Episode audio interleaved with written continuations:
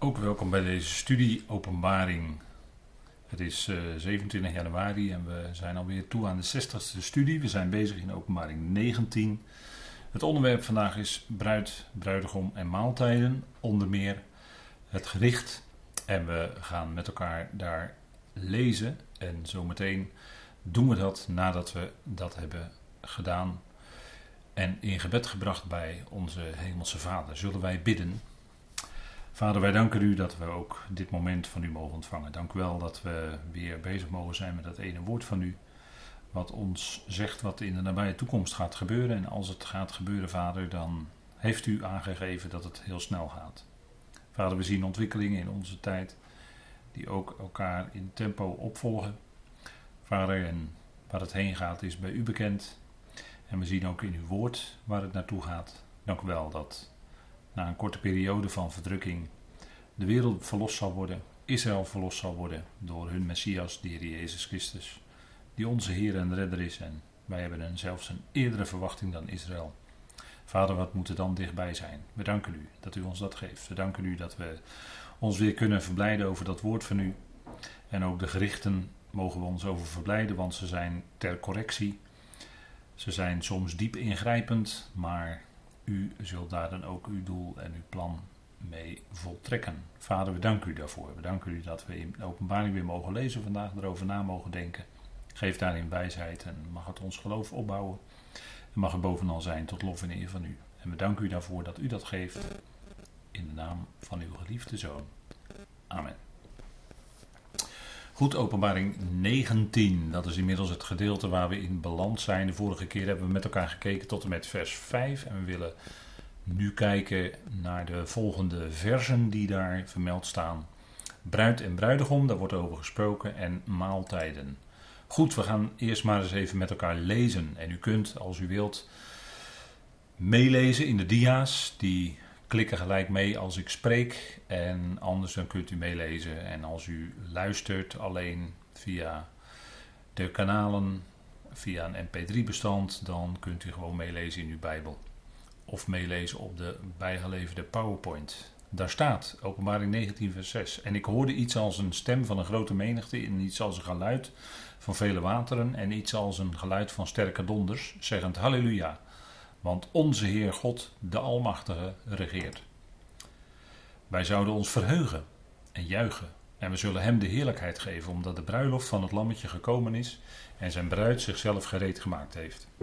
En haar werd gegeven dat zij omhuld zou worden met stralend rein batist. Want het batist vormt de rechtvaardige beloningen van de heiligen. En hij zegt tot mij: Schrijf op. Gelukkig hij die tot de hoofdmaaltijd van de bruiloft van het Lammetje geroepen is. En hij zegt tot mij: Dit zijn de waarachtige woorden van God. En ik viel voor zijn voeten om hem te aanbidden. En hij zegt tot mij: Zie, ben ik niet jouw medeslaaf? En van jouw broeders die het getuigenis van Jezus hebben? Aanbid God, want het getuigenis van Jezus is de geest van de profetie. En ik nam de hemel waar, geopend, en zie een wit paard, en hij die erop zit, wordt genoemd trouw en waarachtig. En in gerechtigheid richt hij, en hij levert slag. Zijn ogen nu zijn een vuurvlam en op zijn hoofd heeft hij veel diademen, namen geschreven hebbend die niemand kent behalve hij. En hij is omhuld met een bovenkleed gedompeld in bloed. En zijn naam is genoemd het woord van God. En de legers in de hemel volgden hem op witte paarden, batist aangedaan hebbend, wit en zuiver.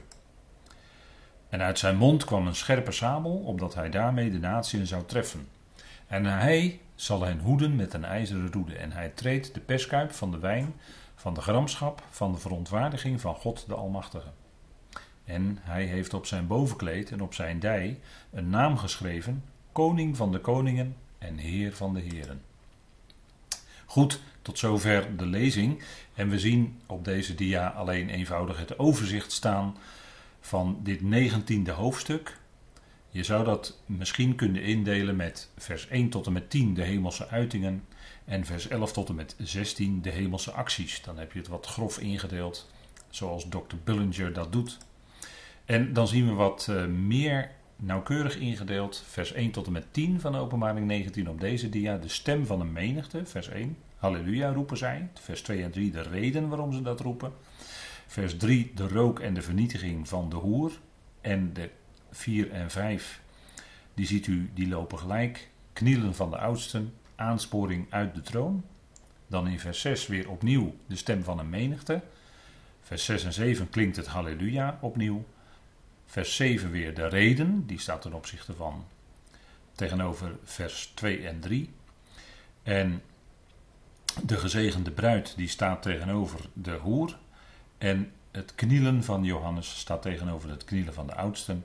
En de aansporing uit de troon, dat correspondeert met de aansporing door een bode. Dus u ziet dat op een bepaalde manier er een vorm van parallelisme hierin zit. Dat is een Hebreeuwse stijlvorm, waarin in twee zinnen of het tegengestelde wordt genoemd, of degene, de dingen die met elkaar overeenstemmen.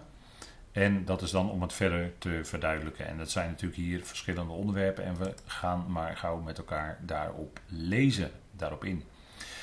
We zien in vers 1 eh, en 6 de stem van een grote menigte.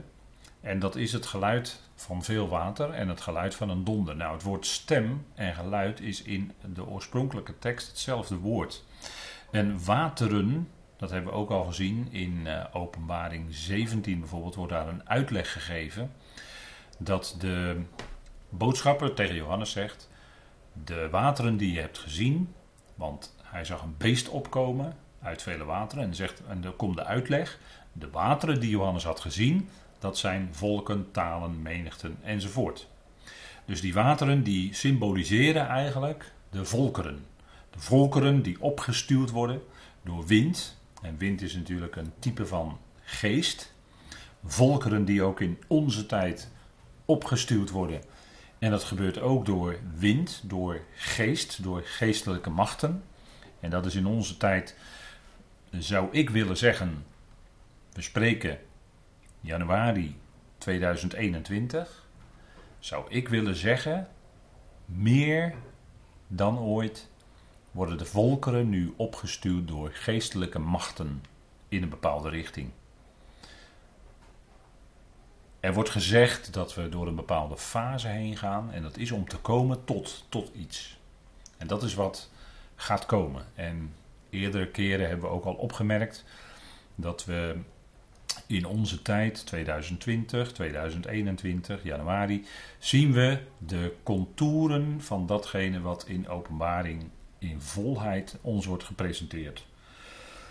En dat is wat in onze tijd worden daar stappen in gezet.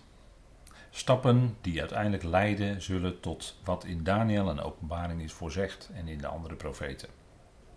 De gerichten in de openbaring, zoals die genoemd worden, onder de zegels, onder de bazuinen, onder de schalen, die zijn te allen tijden correctief. Er is een culminering van deze boze eon. En in die culminering zal het tot een bepaald hoogtepunt komen. De mens zal zichzelf centraal stellen en zal zelfs de tegenwerker aanbieden. En dat zal moeten leiden tot gerichten van God. En die komen. Die komen gegarandeerd. Verontwaardiging worden die ook genoemd. In een samenvattend woord. De verontwaardiging van God. En die uitzicht dan in gerichten. En ook die zullen kort. Als het gebeurt, zal het ook snel gaan. We hebben bij de, het gericht over Babylon gezien dat dat in één dag plaatsvindt. En er wordt zelfs gesproken over in één uur. Dus dat is wel heel erg snel. Maar er kan in één uur kan er heel veel verwoest worden. En dat gebeurt dan ook als het gaat om Babylon. Maar dat is correctief, dat is ter correctie. We hebben ook gezien de vorige keren dat als Babylon eenmaal verwoest is, dan zal het nooit meer terugkomen. We hebben de vorige keer gezien hè, met die uitdrukking. Hele sterke Griekse uitdrukking. Nooit meer nog. Als ik het even zo mag zeggen. En dan komt er gejuich. Dan komt er gejuich te midden van de hemelingen, omdat het gericht is uitgevoerd omdat Babylon verwoest is. Dat is de stad waar, eh, van, van waaruit in de eindtijd, in de toegespitste eindtijd, de wereldmacht uitgeoefend zal worden. Dat hebben we uitgebreid besproken met elkaar. Babylon wordt op dit moment herbouwd. Dat zal ongetwijfeld in hoog tempo gaan en we zullen misschien daarvan nog wel iets zien. Maar die verwachting is dat daar ook het gericht over zal komen. Dat gaat zeker komen. Net zo zeker als de Heer Jezus Christus terug zal komen en zijn voeten zal zetten op de Olijfberg. Net zo zeker als hij de bazuin zal blazen en hij zal zelf neerdalen en in de lucht ons tot zich trekken in grote snelheid. En daar zullen wij hem ontmoeten in de lucht, niet op aarde. Net zo zeker als die dingen gaan gebeuren, zo zeker zal Babylon ook straks verwoest worden. Net zo zeker als het nu in onze, onder onze ogen herbouwd wordt, zo zeker zal het straks ook door God zelf verwoest worden. En dan moet ik toch heel sterk terugdenken aan de dagen van Lot.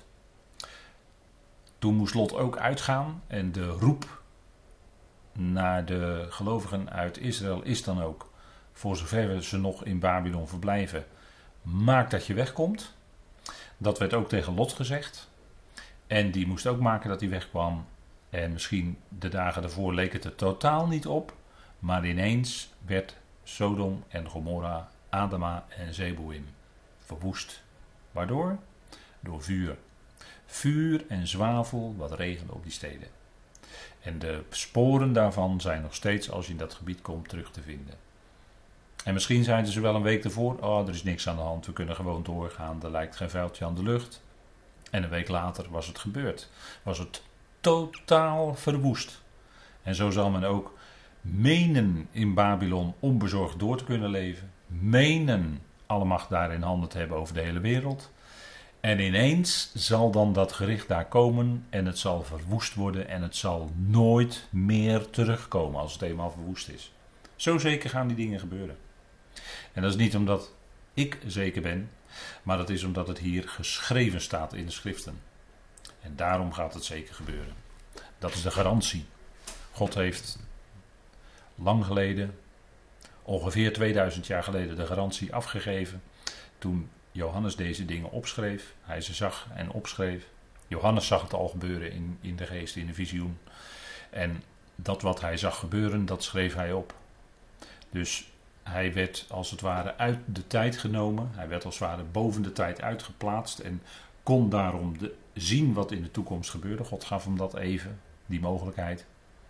En hij zag het al. En zo kon hij het als profeet opschrijven. Dat was omdat God hem dat gegeven had. En dat is toch iets heel bijzonders. Hij heeft het al gezien, hij heeft het opgeschreven en daarom weten wij ook, het gaat zo gebeuren. Daar is geen twijfel over mogelijk. En dat is niet dat we blij zijn dat er heel veel mensen dan uh, in dat gericht omkomen. Of dat we blij zijn over de dood van die mensen. Nee, daar hebben net, net, net als Ezekiel ook zei. Of dat God tegen Ezekiel zei. Hij heeft geen behagen in de dood op zich van een goddeloze, want het is een mens. Maar aan die goddeloosheden, aan die oneerbiedigheden, aan al dat wat van God afgekeerd, daar moet een einde aan komen. Het zal vastgesteld moeten worden voor de hele wereld, voor alle volkeren dat er maar één God is. En dat is Yahweh, de God van Israël. Dat zal dan blijken aan alle volkeren. En men zal dan uh, diep, diep, diep onder de indruk zijn. En dat hebben we ook gelezen met elkaar. Hè, dat men huilt, weeklaagt over die ondergang van Babylon. Hè, dat zal komen. En we zien hier een foto van wateren en dan een onweersbui. Ik denk dat dat toch een treffend beeld is uit de natuur. Wat gaat komen over die volkeren de bliksemflitsen, de bliksem erin. Eh, het gaat komen. Het gaat komen. Maar nu leven wij nog steeds, en daar kunnen we ons dan over verheugen. We leven nog steeds in een dag van redding. Paulus haalde woorden aan van Jezaja. Zie, nu is het een wel aangename tijd. Zie, nu is het een dag van redding. Want we leven nog steeds in de dag van de genade. We leven nog steeds in de tijd waarin God overstromende genade laat gelden. En niet, nog niet nog, ik zou bijna willen zeggen, nog net niet rechtstreeks ingrijpt. Dat gaat komen in de toekomst. Maar dan moeten wij eerst weg zijn. Enzovoorts. U weet het. Maar het is goed om die dingen tegen elkaar te zeggen. Het is goed om tegen elkaar te zeggen: kijk, die ene God, hè, de Vader van onze Heer Jezus Christus, die heeft alles in zijn hand en die zal zijn aangekondigde plan uitwerken. Zo zal het zijn en niet anders. Nou, daarom zal men juichen omdat het gericht is uitgevoerd. En omdat, niet zozeer omdat men zo blij is, nogmaals, over al die mensen die omgekomen zijn. Maar men is blij dat nu eindelijk de regering van Yahweh, van de God van Israël, over de aarde uitgerold gaat worden, ingesteld gaat worden. En dat zal natuurlijk betekenen duizend jaar lang, maar dat is het volgende hoofdstuk. Daar komen we misschien over te spreken met elkaar. In een volgende keer. Vers 6 zegt: Halleluja, want onze Heer, God de Almachtige, regeert. Voor ons is dat een feit. Wij zeggen: nu regeert God, alleen het is nog niet zichtbaar. Jezus is aan Gods rechterhand verhoogd. Hebreeën schrijver zegt: nu zien wij nog niet dat aan hem alle dingen onderworpen zijn, maar wij zien Jezus met eer en heerlijkheid gekroond. En, hij, en God heeft het hem in feite al gegeven, zoals hij ook tegen zijn discipelen zei. Aan mij is gegeven de volmacht, alle volmacht, in de hemel en op de aarde. Hij is gesteld boven de hoogste overheden, geestelijke machten, krachten enzovoort. En daarom ook boven alle aardse machten en krachten. En dat zal blijken in de nabije toekomst. Nu zien wij dat nog niet. De wereld ziet dat ook nog niet. Maar dat gaat komen. Kijk, hij heeft alle macht. God de Almachtige, dat is een mooi woord in, het, uh, in de grondtekst. Pantocrator. En dat komt negen keer in openbaring voor. Dat, uh, dat het feit dat hij de Almachtige is. En ik denk dat dat ook wel uh, vol betekenis is, omdat de, blijkt in openbaring door de gerichten blijkt dat in feite degene die echt alle macht heeft, dat dat de Heere God de Almachtige is. Dan heb, wordt er ook gesproken, dat is één keer in de hele Griekse schrift, over wereldmachten. U kent het wel, hè? het Efeze 6, vers 12. De wereldmachten, de wereldbeheersers, de wereldmachten van deze duisternis. Dat is, dat is het andere woord, dat lijkt er wel een beetje op, kosmokrator. dat, en krator, eh, dat, dat, heeft te dat woord heeft te maken met iets houden, iets vasthouden. Macht, macht iets in je macht vasthouden. En het punt is dat uitgeroepen wordt, halleluja, wat onze Heer de God de Almachtige regeert. De gericht is geweest. En nu is het duidelijk, hij regeert. Voor ons is dat al duidelijk genoeg. Het koning zijn, hè, dat is eigenlijk het Griekse woord voor, uh, voor regeren, basileio. Het koning zijn, hè, hier wordt het woord regeren gebruikt. Dat, dat is koning zijn. Alleen uh, voor ons wordt dat woord gebruikt, koning, om duidelijk te maken wat het is. Een koning heeft een, eh, in, in het dagelijks leven heeft een koning eh, de, de macht over een heel volk. Over een, en is ook bedoeld eigenlijk, eh, als je in de nacht kijkt, is een koning ook bedoeld om herder te zijn over zijn volk. Om te zorgen voor het volk. Dan ben je een echte koning zoals het hoort te zijn. Koningen die dat niet doen, die alleen alles maar voor zichzelf en naar zichzelf toe halen, dat zijn geen echte koningen in de zin van zoals de schrift dat bedoelt. God is de koning. Hij regeert over, hij is de koning van heel de mensheid. En hij heeft zijn koning aangesteld, al in Sion zegt Psalm 2, de Heer Jezus Christus. En die zal dat koningschap uitoefenen. Niet voor eeuwig, dat zingen wij eens wel eens, maar dat is ten onrechte. dat eh, de Heer Jezus voor eeuwig regeert. dat wordt natuurlijk in veel opwekkingsliederen wordt dat, uh, natuurlijk gedebiteerd. Maar dat klopt gewoon niet naar de schrift. Hij regeert niet voor eeuwig. Hij regeert in de komende eonen. Totdat, zegt Paulus in 1 Corinthië 15. Totdat al die vijanden onder zijn voeten gesteld zijn. En als laatste vijand wordt ook de dood. Hè? Dat is niet de tegenstander, de, de, de Satan, maar dat is de dood. Hè? Dat is de laatste vijand volgens 1 Corinthië 15 vers 26. Als die eenmaal buiten werking gesteld is. Nou, tot zo lang zal hij regeren. En er staat ook, hij zal regeren totdat. Totdat hij het koningschap, het koning zijn aan God de Vader overdraagt. En dan zal zijn koninkrijk geen einde nemen, maar hij zelf zal zijn koningschap in onderschikking aan de Vader overgeven. Nou, dat is natuurlijk de toekomst. Daar gaat het naartoe. En die komende eonen, we zitten nu in het, eh, bijna in het, in het spanningsmoment dat die boze eon tot een culminering gaat komen. En dat de Heer Jezus Christus moet komen. Dat er gerichten moeten komen om een einde te maken aan die boze eon. En daarna komen er geen boze eonen meer.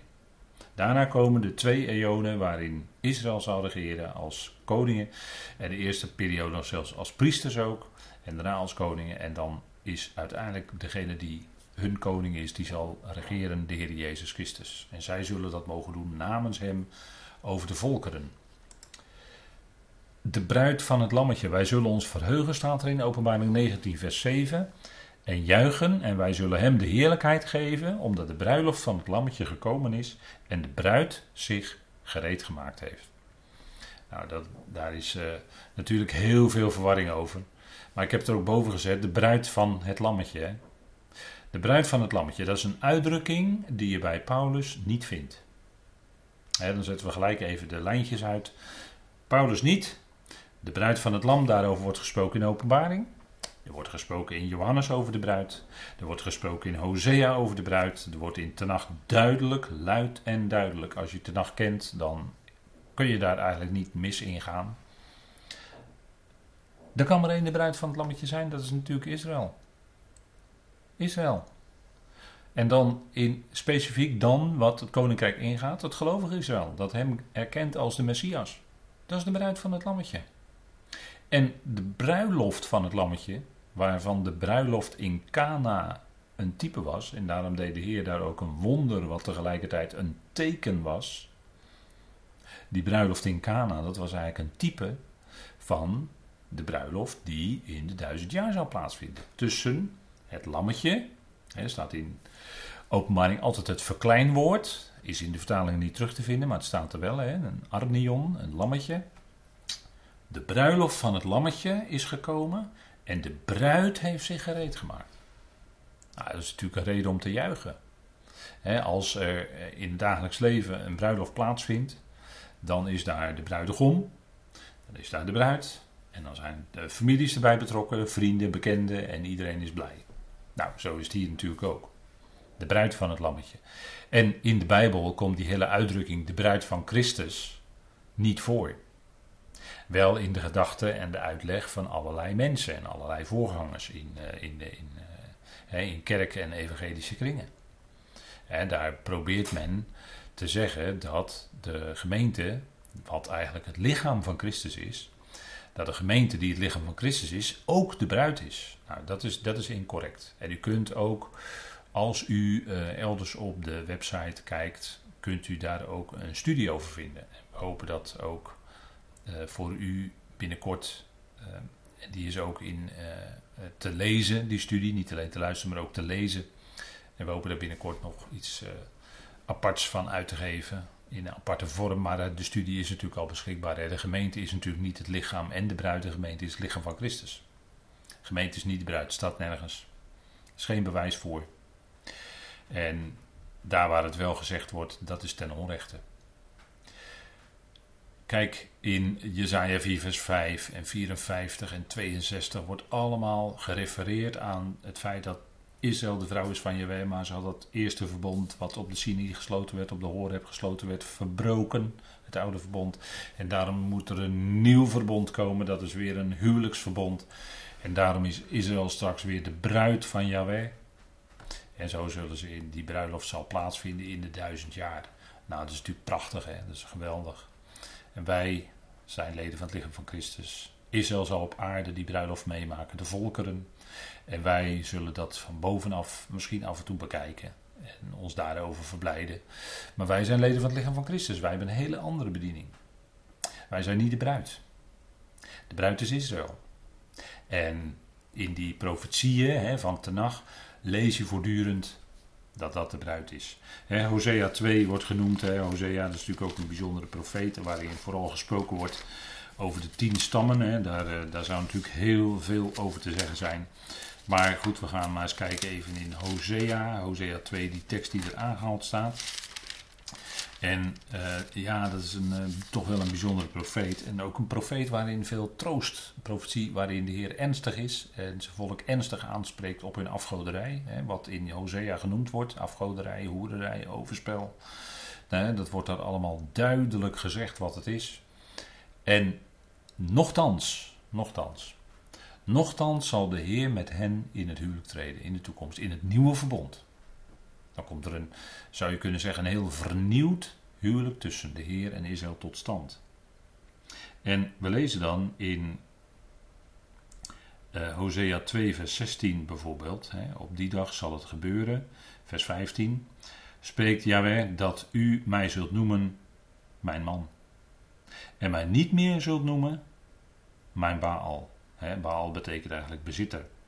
Dan zal ik de namen van de Baals uit haar mond wegdoen. En aan hun namen zal niet meer gedacht worden.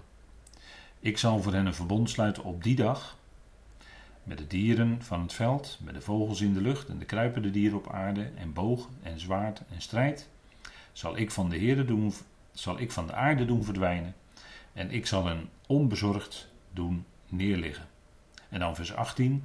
Ik zal u voor de Aion tot mijn bruid nemen. Ja, ik zal u tot mijn bruid nemen in gerechtigheid en in recht, in goede tierenheid en in barmhartigheid. In trouw zal ik u voor mij als bruid nemen.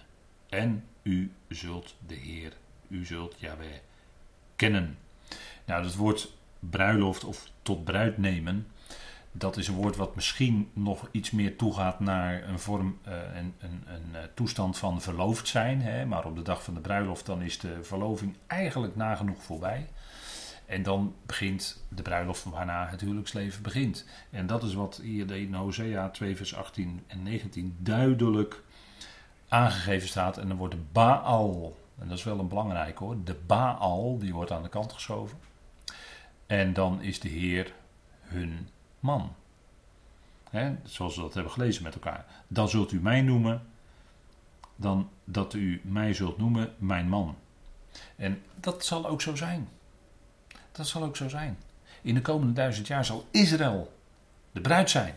En zo u wilt, eh, in hoeverre dan natuurlijk voltrokken is en of je die hele duizend jaar de, de, de bruiloft zal eh, mogen of kunnen noemen, dat laat ik even in het midden. Maar in ieder geval, ze zijn aan elkaar verbonden beeld is van een huwelijk.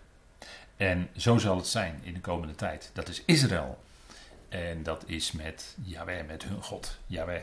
En in, in, natuurlijk, dan zal degene komen die Yahweh representeert, de Jezus Christus, die bij gelegenheid ook Yahweh genoemd wordt. Nou, dat zal natuurlijk een geweldige tijd zijn. En dat is wat in Openbaring 19 gezegd wordt. De bruiloft van het lammetje is gekomen en de bruid heeft zich gereed gemaakt. Nou, dat is natuurlijk een geweldig moment. En dan zullen ze zich verheugen. Dan zullen ze zingen. Dan zullen ze de psalmen uitzingen. En dan, ja, dat wordt natuurlijk een geweldige tijd. Nou, dat is dan gekomen. Dat zegt openbaring 19. Hè? En er staat er, en aan haar werd gegeven dat ze omhuld zou worden met stralend zuiver batist. Want het batist vormt de rechtvaardige beloningen van de heiligen. En eigenlijk staat daar uh, voor dat rechtvaardige staat rechtvaardige effecten eigenlijk. Er staat een woord dat betekent uh, de rechtvaardige gevolgen. En dat is in de meeste vertalingen, ook zelfs in de Duitse concordante vertaling vertaald met rechtvaardige en dan dungedrukt daden. Maar ze hebben al aangegeven met de dundruk, het staat er niet letterlijk, het woord daden. Wel het is wel een meervoud. En in de Concordant Literal New Testament zie je dan de Beloningen staat een Engels woord voor beloning. En ik ben toch geneigd om daar iets meer naartoe te buigen. Het gaat om rechtvaardige beloningen. hier komt die bruiloft tot stand. En hier zijn degenen die hebben volhard tot het einde. Hier zullen ook degenen bijgevoegd worden die bij de opstanding van de rechtvaardigen zullen opstaan. Dat is 75 dagen na afloop van de laatste jaarweek van Daniel. Die uh, bekende 1335 dagen waar Daniel 12 het laatste vers over spreekt. Je zult opstaan in jouw lotdeel, is de gedachte, aan het einde van de dagen. En als je dan afvraagt welke dagen, nou die staan daarbij, één of twee versen eerder. En er wordt er gesproken over 1335 dagen. En die moet je tellen vanaf het midden van de jaarweek van Daniel. En dat wil dus zeggen, de grote verdrukking die gaat komen. Die gaat zeker komen, die grote verdrukking. Ja, dat is ook een feit. Maar die grote verdrukking duurt 1260 dagen. Hè. Die dagen zijn ingekort tot 1260 dagen. En dan 75 dagen daarna, na afloop van de grote verdrukking, heb je de opstanding van de rechtvaardigen. En dan zullen alle rechtvaardigen opstaan en die zullen deel hebben aan die bruiloft. En dat zal natuurlijk vooral Israëlieten betreffen. Maar wellicht zouden dat ook rechtvaardigen uit de natie kunnen zijn die niet bij het lichaam van Christus horen. Die in een eerdere tijd en in de grote verdrukking geroepen zijn. Dat zou kunnen. Niet in de tijd van genade, want iedereen die geroepen wordt in de tijd van genade en gelooft en dus ook gerechtvaardigd is, die hoort bij het lichaam van Christus. Maar daarbuiten heb je ook mensen die geloven en dus ook daarmee rechtvaardig gerekend worden, net als Abraham, uit de natieën. En die zullen dan ook daarbij gevoegd worden en deel hebben aan dat koninkrijk. Maar het zal voornamelijk bestaan uit rechtvaardigen uit Israël. Want die hadden het woord gekregen en die hebben ook de meeste gelegenheid, omdat ze het woord in hun midden hebben, om dat te geloven. En dus daarop te vertrouwen en zo Jaweh te vertrouwen en dus als rechtvaardig gerekend te worden. Het batist vormt de rechtvaardige beloning van heilig. Dus dat batist, dat zuivere witte batist of, of linnen. Ik heb hier een plaatje van uh, een heel mooi wit doek erbij gezet om iets daarvan aan te geven. Maar dat is natuurlijk het beeld. Het is natuurlijk niet letterlijk. Johannes zag dat wel, maar dat is een beeld van iets. Het is het beeld van die beloning die aan die heiligen gegeven wordt. Ze zullen bekleed worden met witte klederen. Dat is een, dat is een beeld. Dat is een beeld dat zij die, een, een rechtvaardige beloning krijgen. En, en eh, als het gaat om het lichaam van Christus, dan zegt Paulus dat voor hem gereed lag die krans van rechtvaardigheid die de Heer aan hem zal geven en, en ook anderen in die dag. Maar dat is de, lijn van het lichaam van Christus, een andere lijn. En hier gaat het om vooral de rechtvaardigen uit Israël, de heiligen van Israël. En batist, dat is zeer fijn en zacht doek uit de zachtste en langste vlasvezels geweven.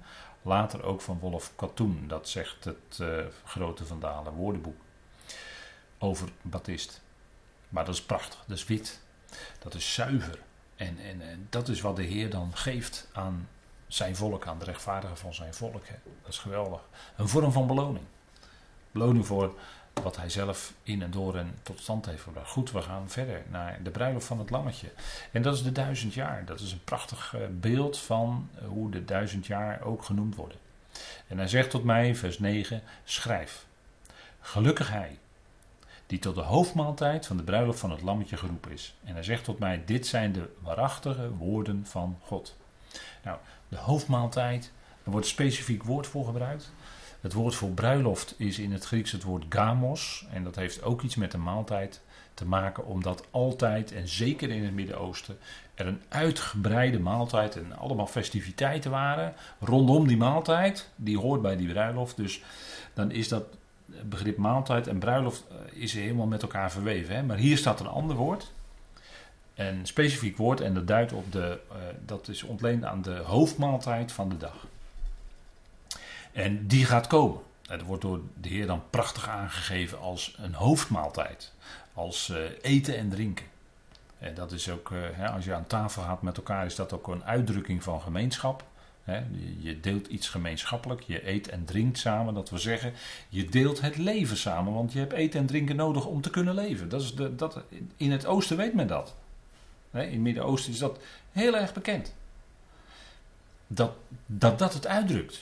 In het Westen zijn we dat gevoel voor en de betekenis van en het doorzien van symboliek zijn we wat kwijtgeraakt. Maar die symboliek die ook in het boek Openbaring zit, die zouden we natuurlijk meenemen. En niet uit ons eigen denken, maar de verklaringen die dat boek Openbaring zelf geeft. Hè?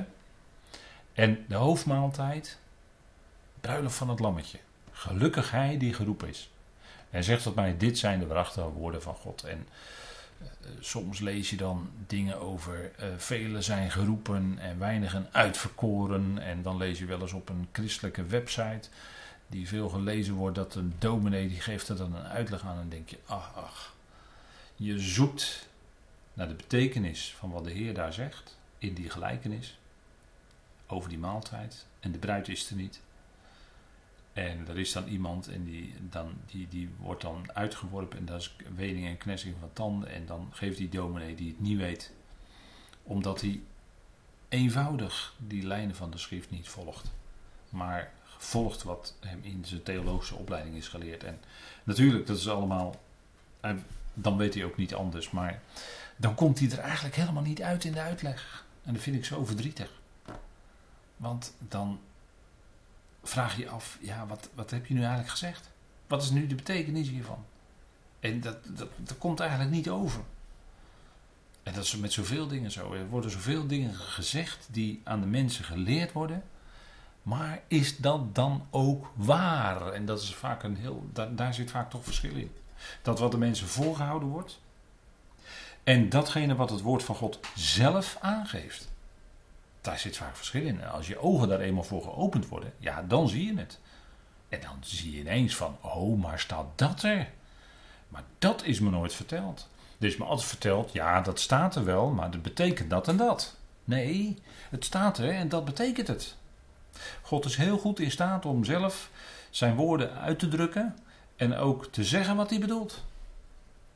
En als je dat gewoon volgt als eenvoudige Bijbellezer met geloof, dan kom je eruit. Dan, kom, dan kun je erachter komen. Maar het is allemaal zo verdraaid en zo in, het, in de mist gekomen door, door uitleg van mensen. Door tradities van mensen die over, en u weet het, over de schrift gelegd zijn. En wat is het dan een genade dat je gaat zien hoe het zit. En dat we ook tegen elkaar kunnen zeggen, dit boek Openbaring, dat is eigenlijk een Joods boek. Dat moet je lezen vanuit het perspectief van die Israëlieten, die Joodse mensen, die dit boek lezen en weten dat het over hen gaat. En als het over de natie, volken en menigte en talen gaat, dan staat het er ook bij. Maar het heeft allemaal met betrekking tot Israël, maar men heeft dat naar zichzelf toegetrokken in de afgelopen 2000 jaar theologie. En daardoor is de verwarring eindeloos. En weten mensen niet meer hoe het zit. Maar als je dat, je ogen geopend worden. En je ziet, je leest de schrift. Ja, dan zie je, ja, zo staat het er. En dat, zo is het. Het staat daar zo, dus het is zo. Dan is het ook zo. Ja, dan heb je volle vreugde. En daarom dat, dat zeg ik omdat hier ook tot Johannes gezegd wordt: Dit zijn de waarachtige woorden van God. Dus niet zomaar iets. Dit zijn de waarachtige woorden van God. En, en de apostel Paulus was ook zo blij met die Thessalonicense, wat hij daar had gezien, hoe God daar werkte. Omdat ze die woorden die Paulus sprak, niet opvatten als mensenwoorden, maar als dat, dat het waarachtig is, het woord van God. En dat is iets dat beklijft. Dat is iets wat blijvende vreugde en vrede in je hart geeft. De waarachtige woorden van God. Kijk, dat zijn woorden, daar kun je op staan, daar kun je op bouwen, daar kun je mee leven, daar kun je mee sterven. En dan weet je, het houdt niet op bij het sterven, maar er zal een dag komen dat we weer zullen opstaan. En dan is daar ineens die bewustheid weer, maar dan is het heerlijkheid. Dan is het lijden voorbij dat is natuurlijk het geweldige van de opstanding. Dan is het lijden voorbij. En God heeft een beperking gesteld aan het lijden. En er zal nog een korte periode van heftig lijden komen over deze wereld en bijzonder voor het volk Israël. En ik zeg dat niet met vreugde. Ik zeg dat met, met, met eigenlijk een pijn in het hart, want dat gun je niemand. Dat gun je zeker Israël niet. Zeker niet. Maar we moeten toch erkennen dat wat het woord van God zegt en dat ook dat gericht over Israël zal komen. Zoals Petrus ook zegt, het gericht begint bij het huis van God. En het huis van God, zoals Petrus dat daar bedoelt in zijn brief, 1 Petrus 4, is het huis van God. Het huis van God, zoals hij dat daar bedoelt, is Israël. Hij zegt daar, het gericht begint over het huis van God, maar het zal niet alleen dat betreffen, maar ook de andere volkeren. En dat is pijnlijk, maar dat moet gebeuren.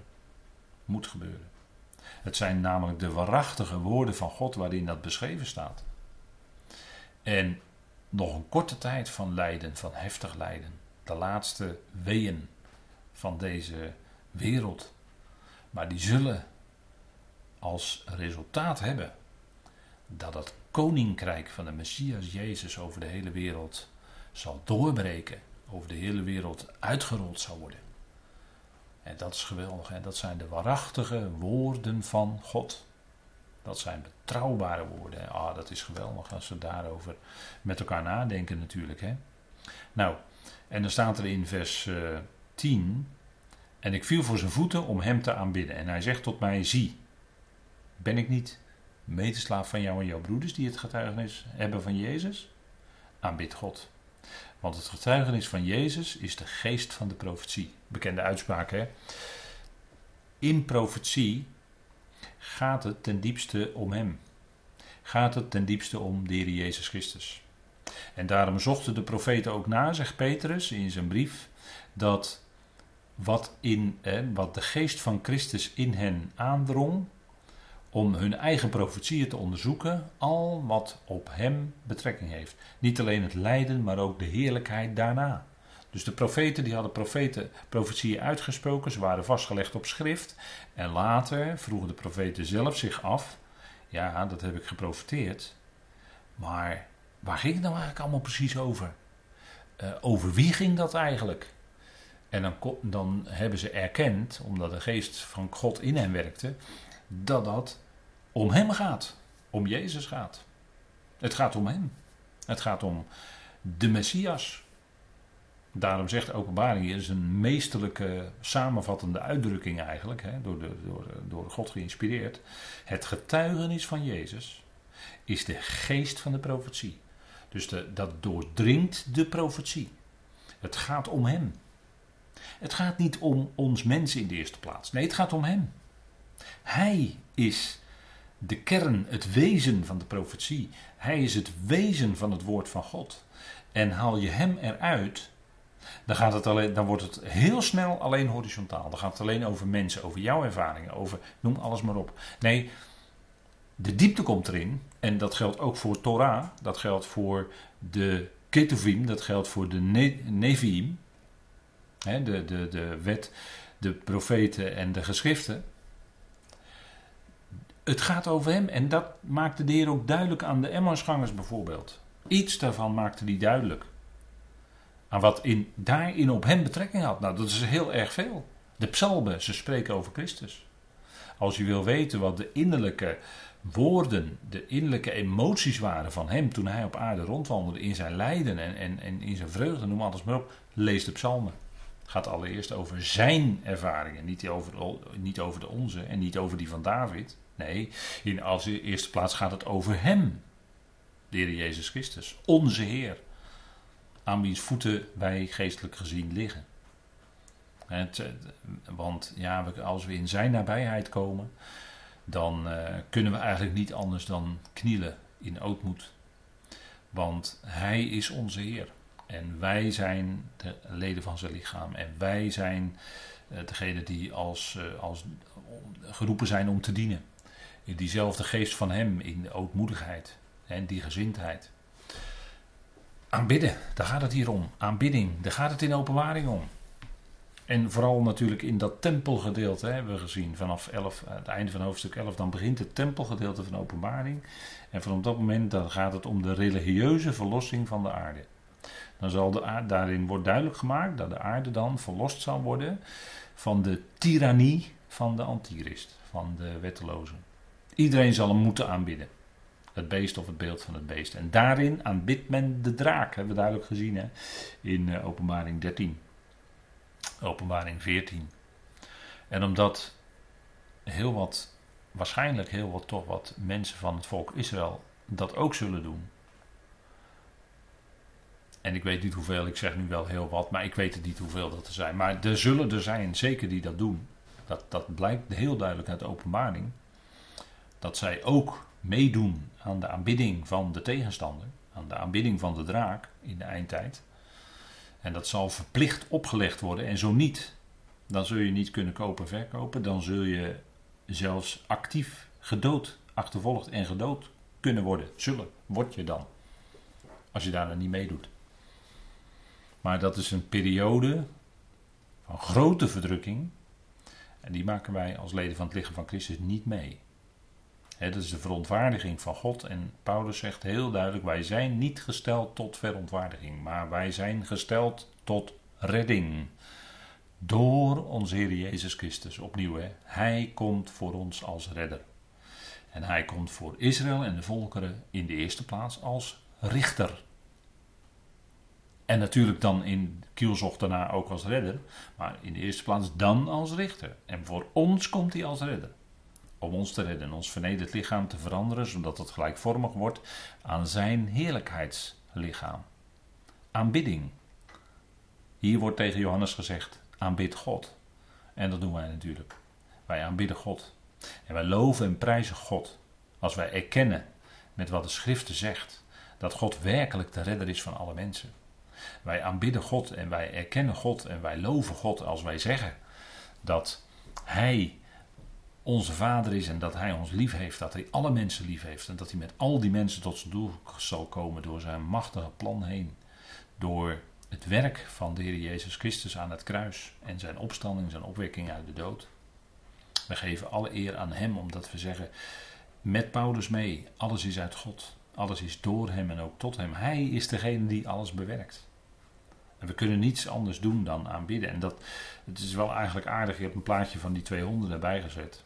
En die ene hond die uh, is onderschikkend of onder, zich onderwerpend aan die andere hond. Dat kan je helemaal aan de houding zien. Hè? Oren naar beneden, door de poten gezakt en van beneden zo tegen die ander opkijken. Hè? Dus de rechter is dan, uh, om het zo maar te zeggen, dominant. En de linker is zich onderwerpend. Dat is wat honden altijd, uh, of vaak naar op zoek zijn. Ik ben helemaal geen deskundige op het gebied van honden. Maar dat heb, heb, ik me wel eens laten vertellen. Dat honden altijd op zoek zijn. Wie is de sterkste hond hè, als ze in de buurt van anderen komen. Maar goed, dit woord aanbidden, dat is afgeleid van het woord hond in het Grieks. Proskuneo. En het woord voor hond is kuon. En dat is, dat is dan inderdaad dat onderwerp, hè, dat gedrag van die honden. Dat is dan als beeld wordt dat gebruikt in dat woord. Nou, ik heb hier een rijtje teksten genoemd die in openbaring het woord aanbidding vermelden. En met name openbaring 13. Hè, als u zegt, als u hoort zeggen van wat we nu zien zijn stapjes op weg naar, of zijn de contouren van, dan ziet u in openbaring 13 waar het echt allemaal toe gaat leiden. En dat gaat ook komen. Dat gaat zeker komen ook daarin zal men, daaraan zal men niet kunnen ontkomen in de wereld. Hè. En ja, dat is toch wel heel, uh, een ernstige tijd. Ernstige tijd. En de aanbidders van het uh, wilde beest, hè, het uh, aanbidden van het beest, die zullen ook gepijnigd worden. Hè, in, in, met vuur en zwavel, noem alles maar op. En dan staat er niet dat hun pijniging duurt tot in, zeker staat er niet, zeker niet, absoluut niet, dat, uh, dat het tot in alle eeuwigheid is, natuurlijk niet. Aion is altijd tijdperk. Maar dan staat er ook niet in openbaring 14 dat zij, die aanbidders van het beest, dat zij uh, gepijnigd worden. Gedurende de eonen van de eonen. Maar er staat, en ik wijs er maar nog een keer op, dat de rook van hun pijniging, die stijgt op in de eonen van de eonen. Ook dat kun je niet, niet eens letterlijk opvatten, want de eonen van de eonen, dat zijn de komende eonen. En daar zal een keer een einde komen aan deze aarde. En de rook van hun pijniging gaat dan over de verwoesting van Babylon. Maar Babylon wordt aan het einde van deze boze aion verwoest. En dat, die rook die dan opstijgt, dat zal natuurlijk ook een keer stoppen. Want dat vuur en zwavel, dat zal een keer uitgebrand zijn. Hoe lang dat duurt, weten we natuurlijk niet. Maar ik ga ervan uit dat het geen duizend jaar duurt. Plus het feit dat na de duizend jaar zullen deze aarde en hemelen door vuur vergaan. En dan zal er nieuwe hemelen en een nieuwe aarde komen. En dan, daarop zal Babylon absoluut niet bestaan. Natuurlijk niet. Die zal daar, dat, dat, met geen mogelijkheid. Laat staan dat daar nog rook van Babylon te zien zou zijn. Dus ook die uitdrukking, de rook van hun pijniging, zal er zijn, of uh, is daar in de eonen van de eonen, is alleen maar is een aanduiding dat het herinnerd zal worden herinnerd zal worden. In die tijdperken. Meer is het niet. En wat hebben ze daar knoeiwerk van gemaakt in theologie? Wat hebben ze daarmee geknoeid? En wat hebben ze daarmee met dat soort teksten mensen angst aangejaagd? Mensen die in hun hele leven vervolgens, als ze dat serieus nemen, wat er gezegd wordt, angst te hebben. Bang zijn om dood te gaan.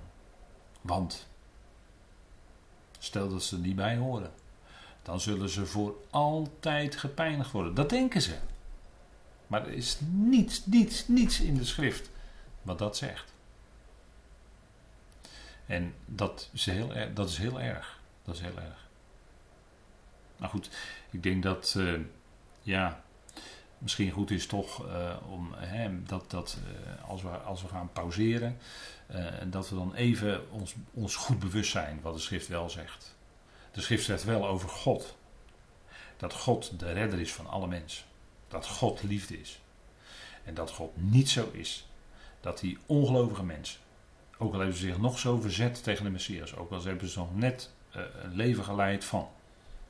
Noem alles maar op, dan kunnen jullie allemaal veel beter invullen wat voor slechte dingen mensen allemaal kunnen doen. En die slechte dingen zijn niet fraai. En dat is niet waar God van houdt. Maar God houdt wel van de mens. God is liefde. En hij kan, het kan niet zo zijn dat God mensen die hij lief heeft voor altijd van zich zou verstoten. Zo is God niet. Nee. En er staat ook in de schrift, en dat is, dat is veel sterker. Dit is misschien een redenering, zegt u. Nou, het is veel sterker in de schrift staat dat God de redder is van alle mensen. Dat is genoeg.